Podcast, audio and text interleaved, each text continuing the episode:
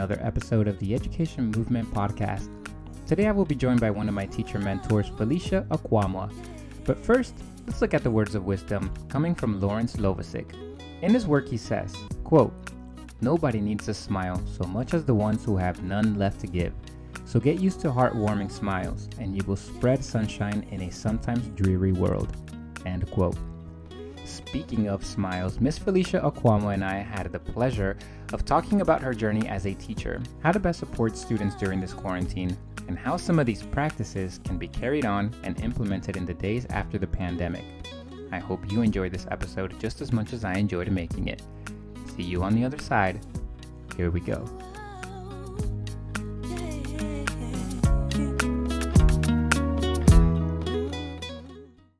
Hello, everyone. Today I feel blessed as we are joined by a beautiful human being who happens to be one of my teacher mentors.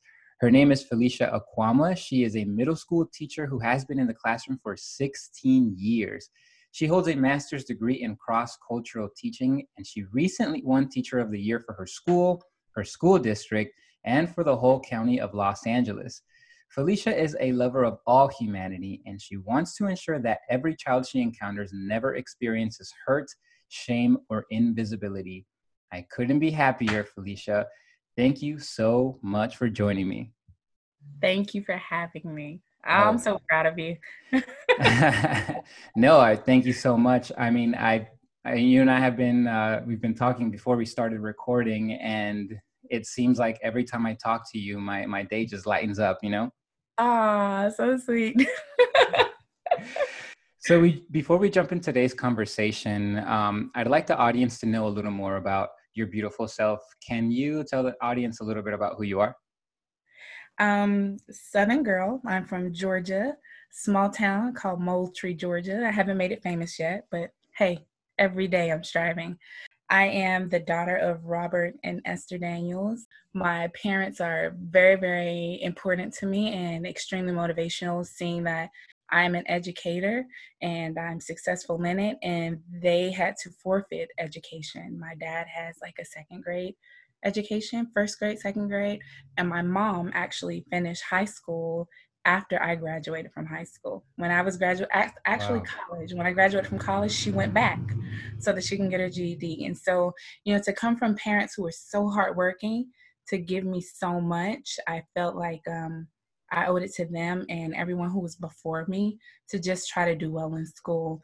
Um, I moved to Los Angeles. Well, it was in 2002. Yeah, so 18 years ago, it'll be in November had nothing to lose, packed up all my stuff and uh, sold it, sold the rest of it, and um, moved to California. So I'm here. Didn't plan on being a teacher, but here I am. hmm. Didn't plan on being a teacher. So when you moved to LA, were you looking to go into entertainment? Yo, absolutely. I mean, that's what people come down here for. Absolutely. Some type of entertainment, singing, acting, um, and really, you know, just to be honest, to, to find myself. I was in a bad space, headspace mentally, and I felt like I needed to leave the place that was um, causing me so much distress and harm, physically, emotionally, socially. And so it was definitely a, um, a move that was impulsive but it was the best thing that I could have ever done. And as a kid, I always dreamed that I would live in California. I just didn't know why or how. And so a little bit of pain always pushes you to the place where you need to be anyway. At least that's the case for me. And in my case, that pain pushed me all the way to LA. And so I'm grateful. mm, yeah, it pushed you all the way to the other side of the country. Wow. So I can relate a lot to that story. I don't know. I don't think I've ever told you this, but I, I, moved to New Orleans for a very similar reason. I like was also kind of in a bit of a mess financially and uh, personally. So I, I when I got an opportunity to go out there and teach, I was like, you know what, let's do it. And that's awesome. Yeah, yeah. Now I'm out here teaching in Chalmette. So um, okay, great. So you moved out to Los Angeles, you know, as how old were you? Like 19, 20? Absolutely not. I wish. I'm 44 now. I think I was 28. Okay. Okay. 27. And looking looking to possibly go into the world of entertainment. So then what actually got you into teaching?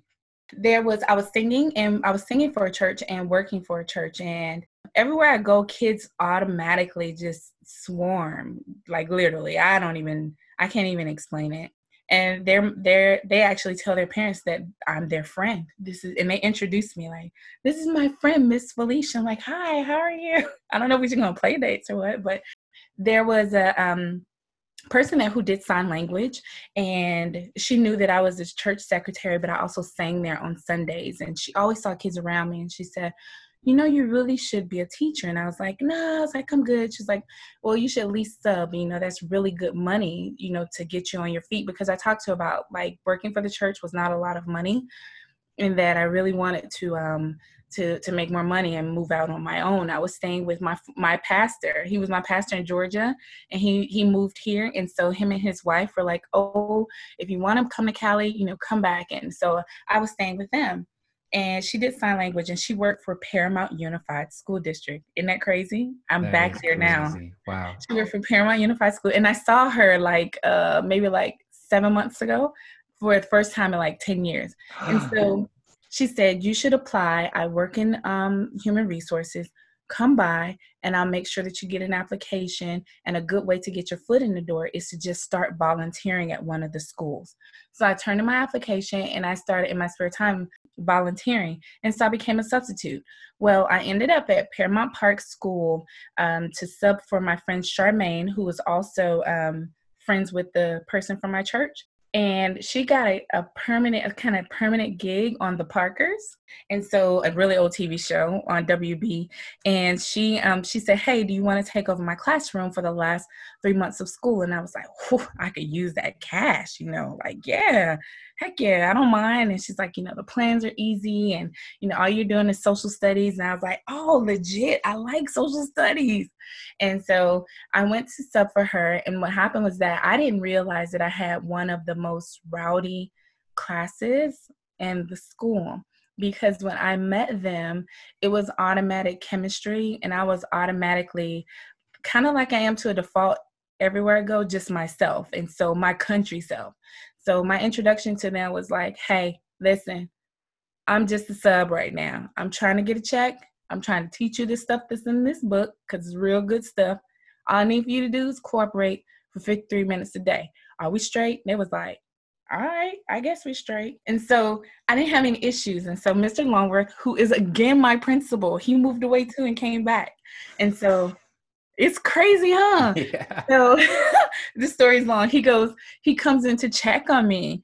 And when he checks on me, the kids were sitting down, they were reading, and I was he's like, you know, you know, thumbs up, you guys like, I'm good, I'm cool. He's like, come by my office. And so he actually told me, um, he said, Hey, do you want to be a teacher? And I was like, No, nah, I'm good.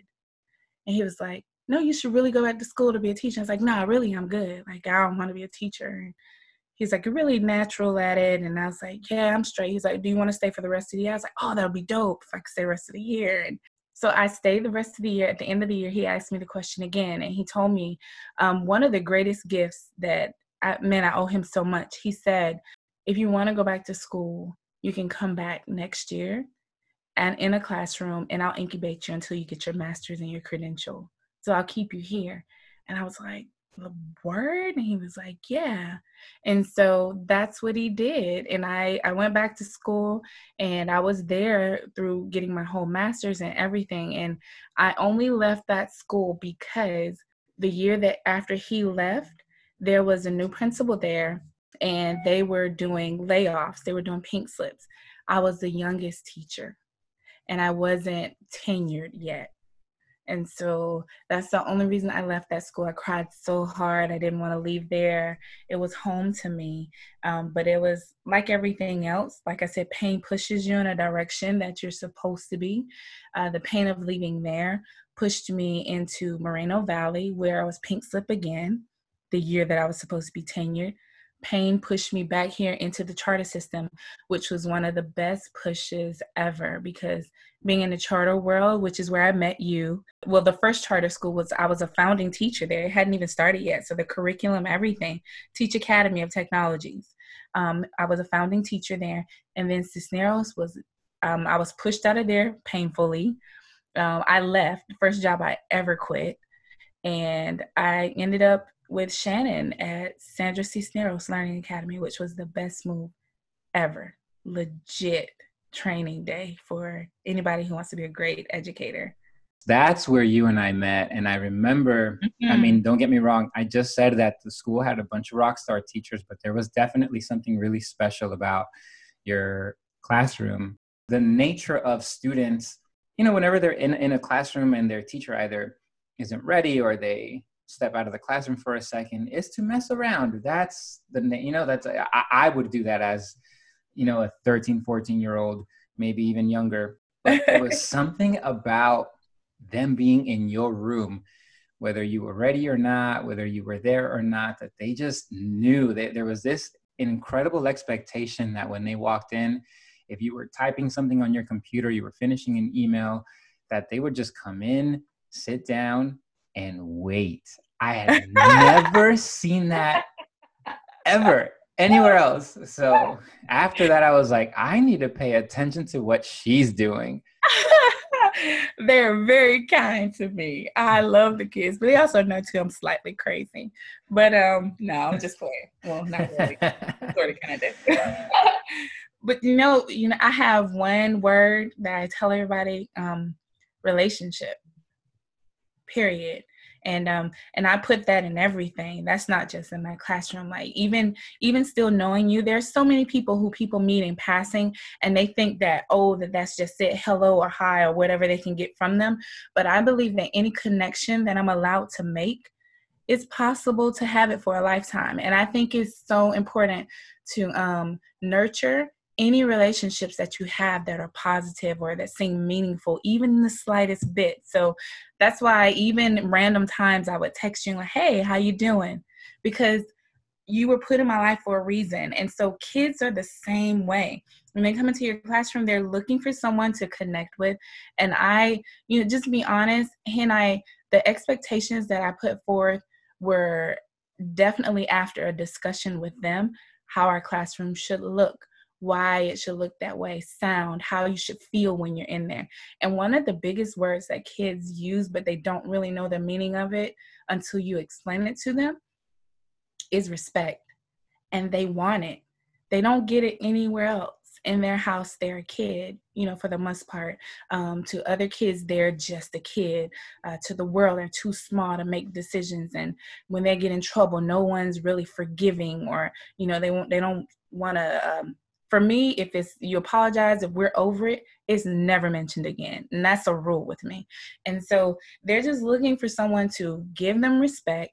And in that same manner, that's what they give back. And so I, I honestly, I honestly think that that's what it is. Getting to know them, understanding the the power of the word respect and definition of it, and just knowing where they come from. You be nicer to people who understood your heartaches and your goals and your aspirations. That's all I do. If you want to be a garbage man, hey, Mr. Cuomo's like, hey, you're gonna be the best garbage man ever. You pick that trash up with excellence and you say hi to those customers. And when you drive that truck, you drive carefully and with excellence. Whatever you want to do, man, I'm here for it. So is this is this expectation of respect something that you do very early on, like in the very, very beginning, or is this something you're constantly doing or you do throughout the year? Day one. Day one. Um, i know most people do a really long introduction about who they are where they come from their um, education what the rules are in the classroom not expectations what the rules are and, and how you got to handle yourself. You know what my very first conversation is? Hey i'm mr Akuamoah. it's nice to meet you. Let's play a name game. And we play a name game. So that i try to learn their names and then i tell them my goal for the week is at the end of the week I will be able to say all of your names on site. That's my goal. That very first thing, acknowledging the importance of them having a name, it sets such a such a temperature for like where you're gonna go. And really mm-hmm. does. And so that's the very first thing that I do. And then I put them in a circle. I think you've been in, in my classroom with circles. Oh, yeah. So that everything is equal on day one. Let's talk about this classroom. Let's talk about what you want or what you expect. Even talking about uh, most kids, you know, what have you heard about me? They've heard about you. They've talked about you before they've had you as a teacher. You're mean or you're very tall or you, all kinds of stuff they've heard. let's have a conversation day one. And nothing is off limits as far as um, school and even they're allowed to ask personal questions. And i ask them personal questions. You can you can ask you can ask you can ask two if i can ask one. So however personal you get i'm allowed to get as personal.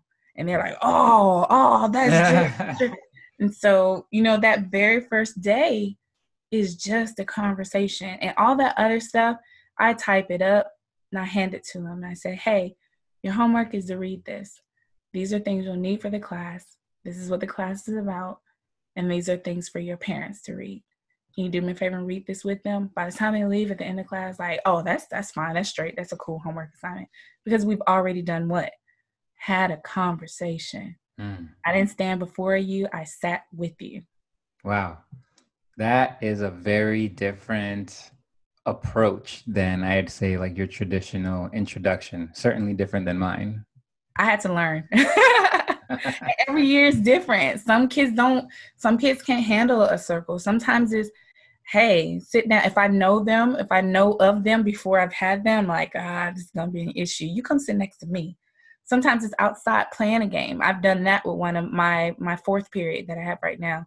Um, outside playing a game. It's mostly boys too. I think uh, you were you were there when Shannon did a professional development on knowing the demographics of your classroom and how to teach them. There's a certain way to teach boys that as a woman, I had no idea. He enlightened me so much. Shannon, man, that whole professional uh, series of professional developments he did on teaching boys was a lifesaver.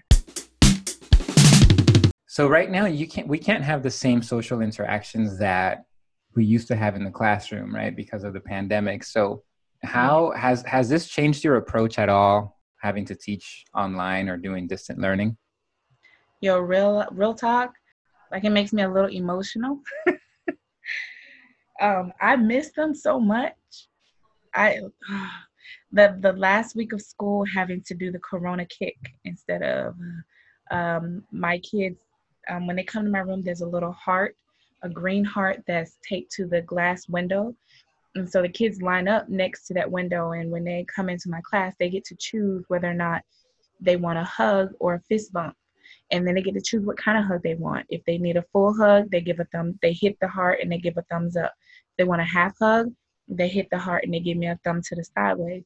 Um, and if they want um, a fist bump, we just naturally fist bump. And so um, even with that contact, having to stop the last week of school before we we left, I had to introduce the the Corona kick, and they were like, "Miss, I'm not sick. Like, what if I really need a hug today?" And I said, "I know. I said I always really need a hug, but I'm sorry I can't give hugs this week." And so, um, we we you know the Kid 'n Play kick that you do. We call yeah. it the Corona. We call it the Corona kick, and so we, you know, more kids press the heart for Corona kick than even a elbow bump. So we went from the Corona kick, from that to Corona kick and elbow bumps. And they didn't want them. They wanted to do the Corona kick. That's as close they can get to a hug. And so even that changed before we left.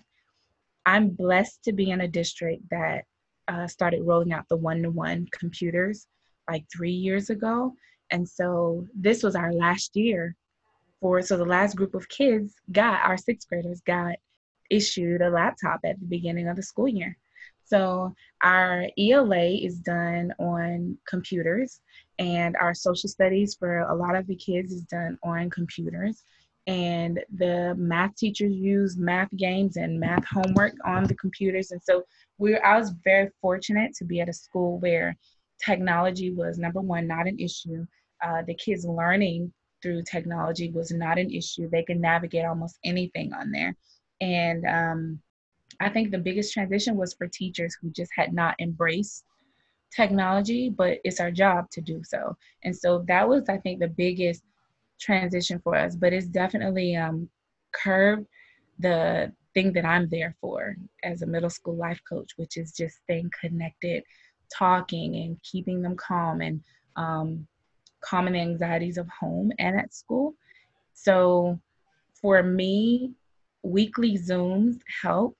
And I set up a Google Voice, maybe like a Google Voice number, maybe like, oh, maybe like seven, eight years ago, seven, six, seven years ago. it's been a minute. I did it at um, SCLA, and so I have contact with my parents that way. So being able to send a text message or call them from that Google Voice number, and so I've set up all kinds of things that um, we could we could so that we could keep in touch. So Zoom, Google Classroom, and even our a platform that we have for our school Schoology you can click conference if you're in class and it'll conference all the kids in it'll call all the kids in my most recent thing was i did a youtube video because i was really missing them and most of them who text me on my google voice say miss i just miss your face or miss i'm i'm or parents i got a text message from a parent that said hey you know I, I catch her crying a lot and she has anxiety and she really misses school and um, she misses you do you mind calling her i was like absolutely not so even parents texting me so that I can do a personal Zoom with them. And, and I did the Zoom with her and her daughter. It was really sweet. And so to kind of relieve some of that anxiety. So I was grateful to have built those connections and created those families while we were in school. And again, favor and fortune that this would happen after the fact. So Google Voice, Zoom, Google Classrooms, and my new YouTube channel, which is it only has one video on there now, but I took that link and I texted to all of my parents saying, hey, can you share this with, and I put the kid's name in there. And so the parents got to watch it with them. And they were like, that was amazing. Thank you so much. And so, yeah, just a personal message to them. So the pandemic obviously has affected you, but you found a way, you found a way to work around it. And obviously it's never, it's not, there's no way we can make it the same as that, you know, physical same room interaction but mm-hmm. it sounds like you're finding ways to to still make it happen and and continue having those relationships with your students definitely and um it's gonna it's, i'm sure i'm gonna get have to get a lot more creative as the as the time away from them progresses but I'm on Twitter with a bunch of educators who are doing some amazing things to keep ideas going. And you know, one of the greatest things is being able to break away from content, Henry, and say, hey, today join me for an art class. I'm going to show you how to do something in art on Zoom. These are the things you'll need. And so that'll get them on. And towards the end of the art lesson, I can ask them about the things that we're reading or the things that they're reading in their language arts class. Because that's what I do. I help with um, the uh, their other classes as well. So if I can sneak in like, hey, did you guys finish that while we're doing the art project? Did you guys finish that essay that was due for um, for Miss Fernandez? And then they'll be doing their stuff and they're like, I didn't yet, but oh my goodness. And they'll they'll I'll get started like, hey, you know, why don't you zoom with me later or send it to me so I can take a look at it? They're like, okay, I'll send it to you, and then I'll send their parents a reminder like, hey, such and such didn't finish this essay. So even in breaking away from the content or the things you have to do, it's easier for them to talk about what they're experiencing in those other classes. What did you make on that last math test? I saw you had a math test. How was it? They're coloring or they're painting and they're like, oh my God, like I failed it, miss. Why did you fail it? I didn't know how to do exponents. Did you talk to your teacher? You know they tutor on this day. So being creative like that to give them a reason to get on. And when you give them a reason to get on, then that's your opportunity to talk about or to ease in some of the things that are necessary.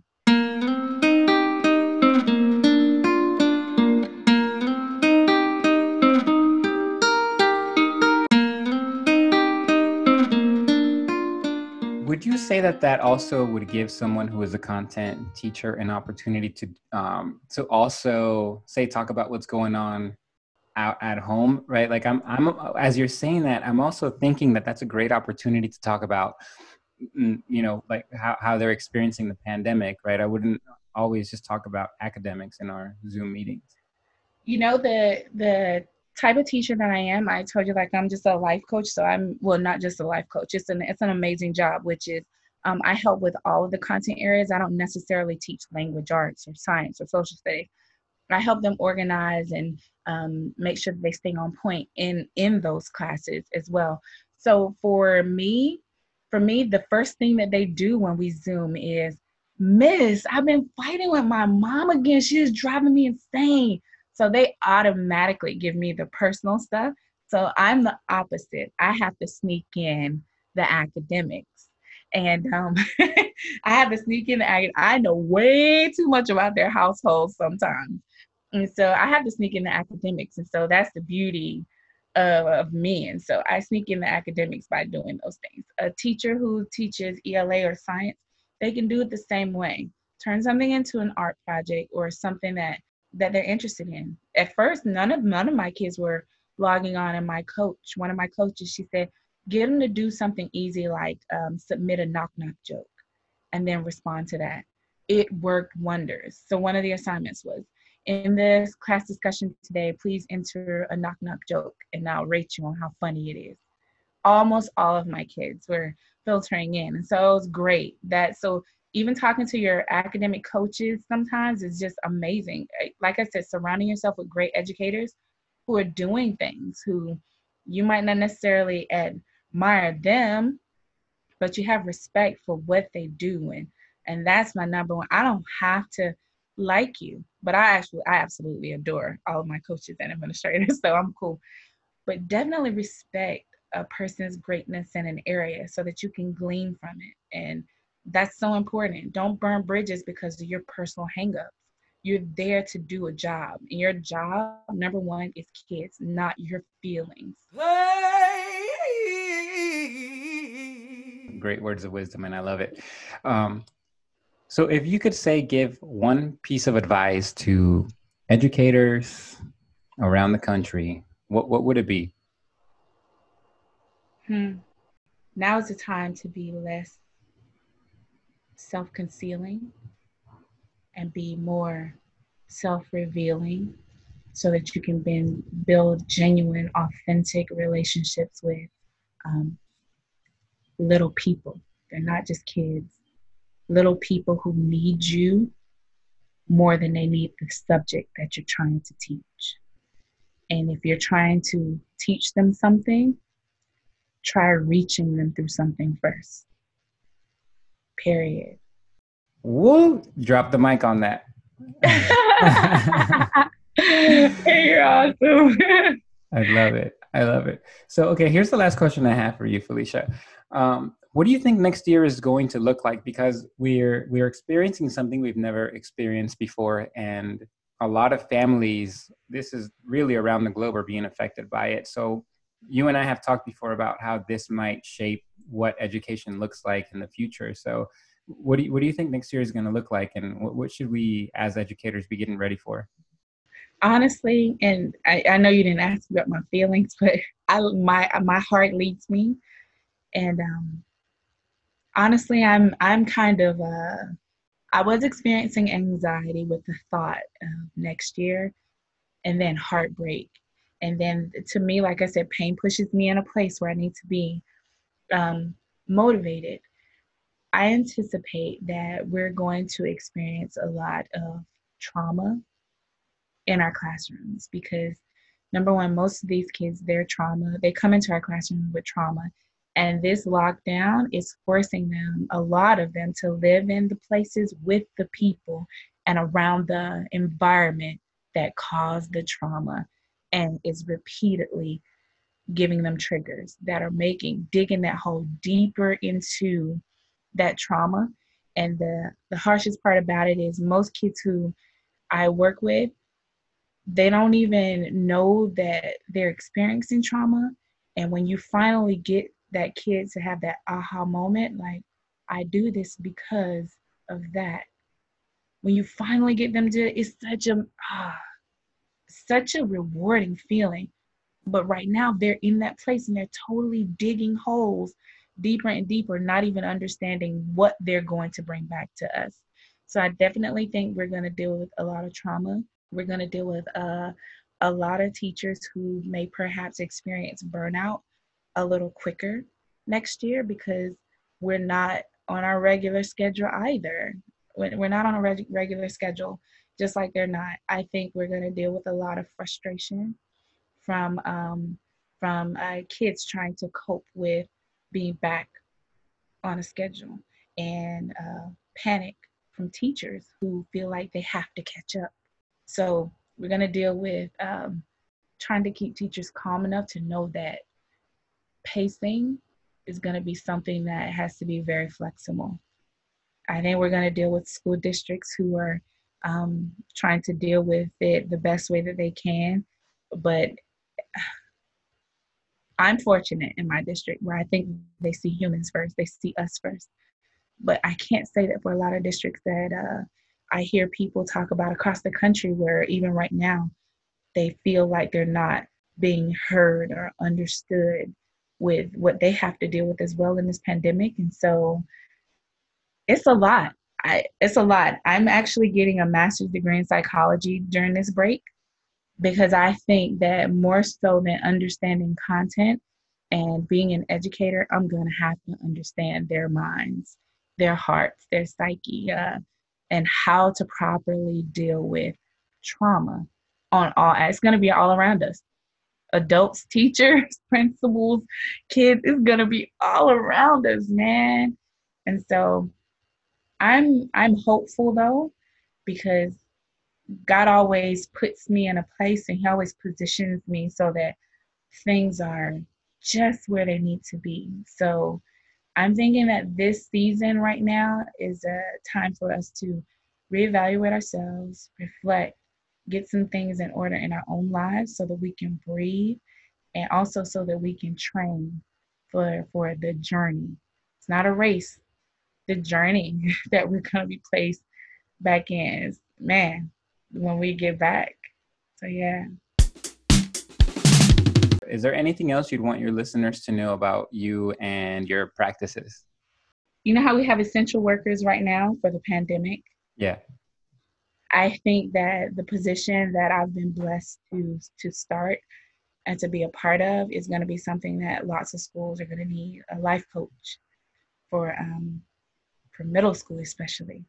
And um, i definitely hope that that becomes a, a, thing for a lot of schools. We see a lot of positive results from it with our district and well with my school first and then now um, it's been added to three more schools in our district in different ways of course but uh, we see some of the best results uh, almost the deletion of suspensions.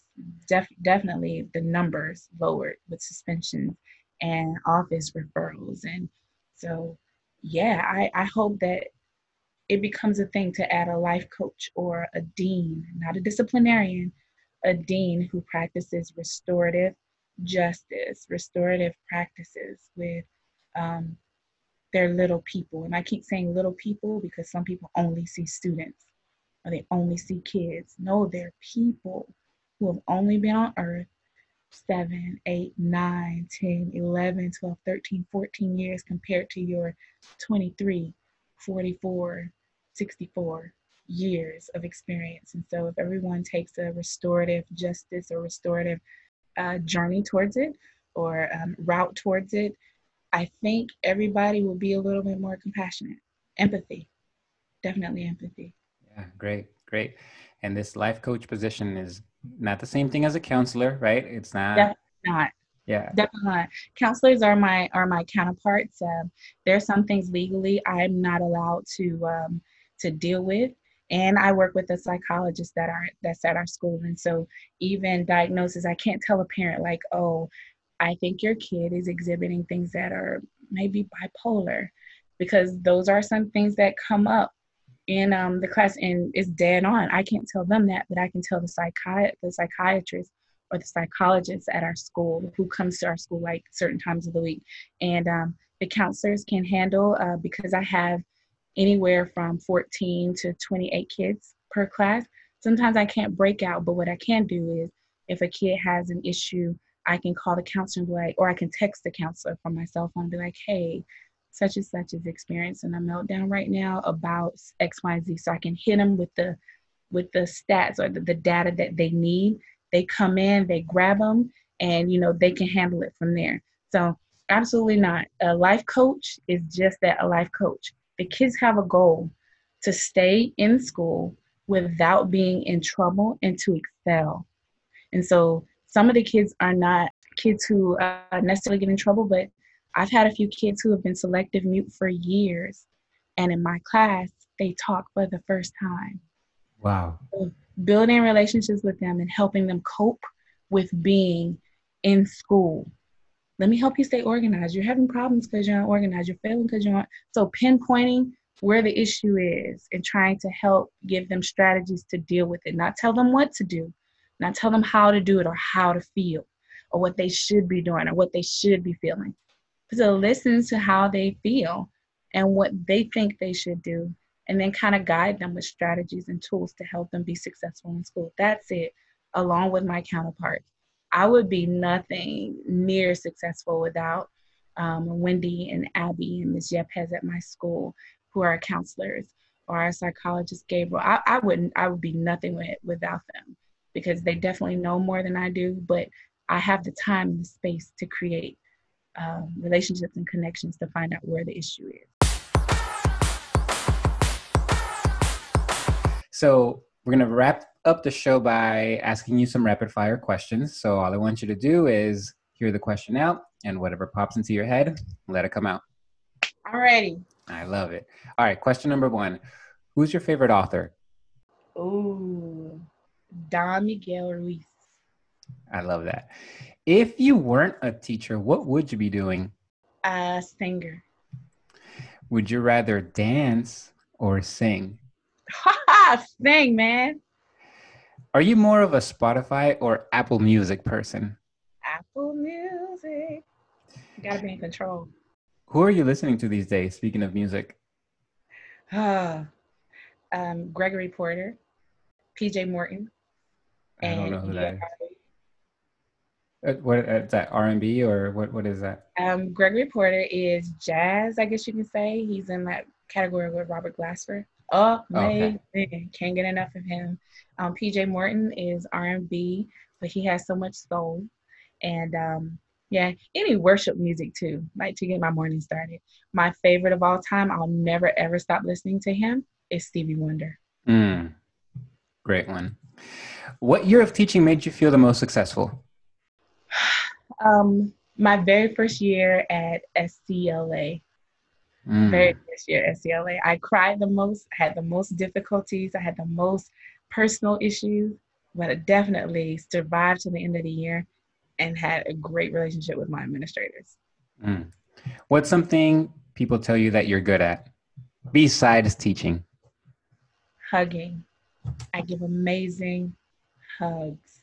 What's an item someone can always find in your house? Um, highlighters, oddly enough. You read a lot? I do. I do. Yeah. Highlighters and candles. Always candles. Okay. Who's someone you look up to? Um I look up to my my dad. I'll just I'll just I'll give that one. My dad. He's never um do you want to know why or up to you. I look up to my dad because for someone who um, didn't get a lot of breaks in life, he's the strongest person I know. Um, and for someone who didn't show me a lot of physical love or verbal love, he thought everything was in finances. He just taught me a lot about just being a hardworking human, a hardworking human. Nice. What's your favorite holiday? Christmas. And lastly, what did the announcer name his son? What did the announcer name his son? Yep. This one's more of a joke. Oh, um, I don't know. Mike.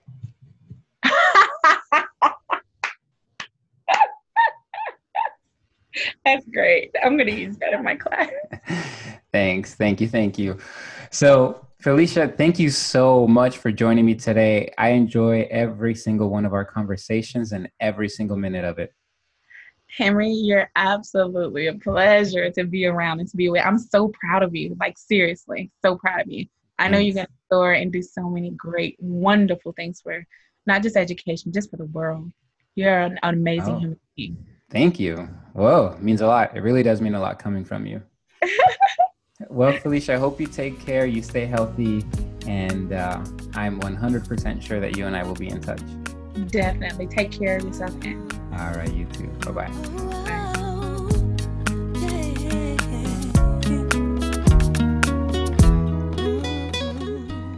Thank you so much for listening to this entire episode.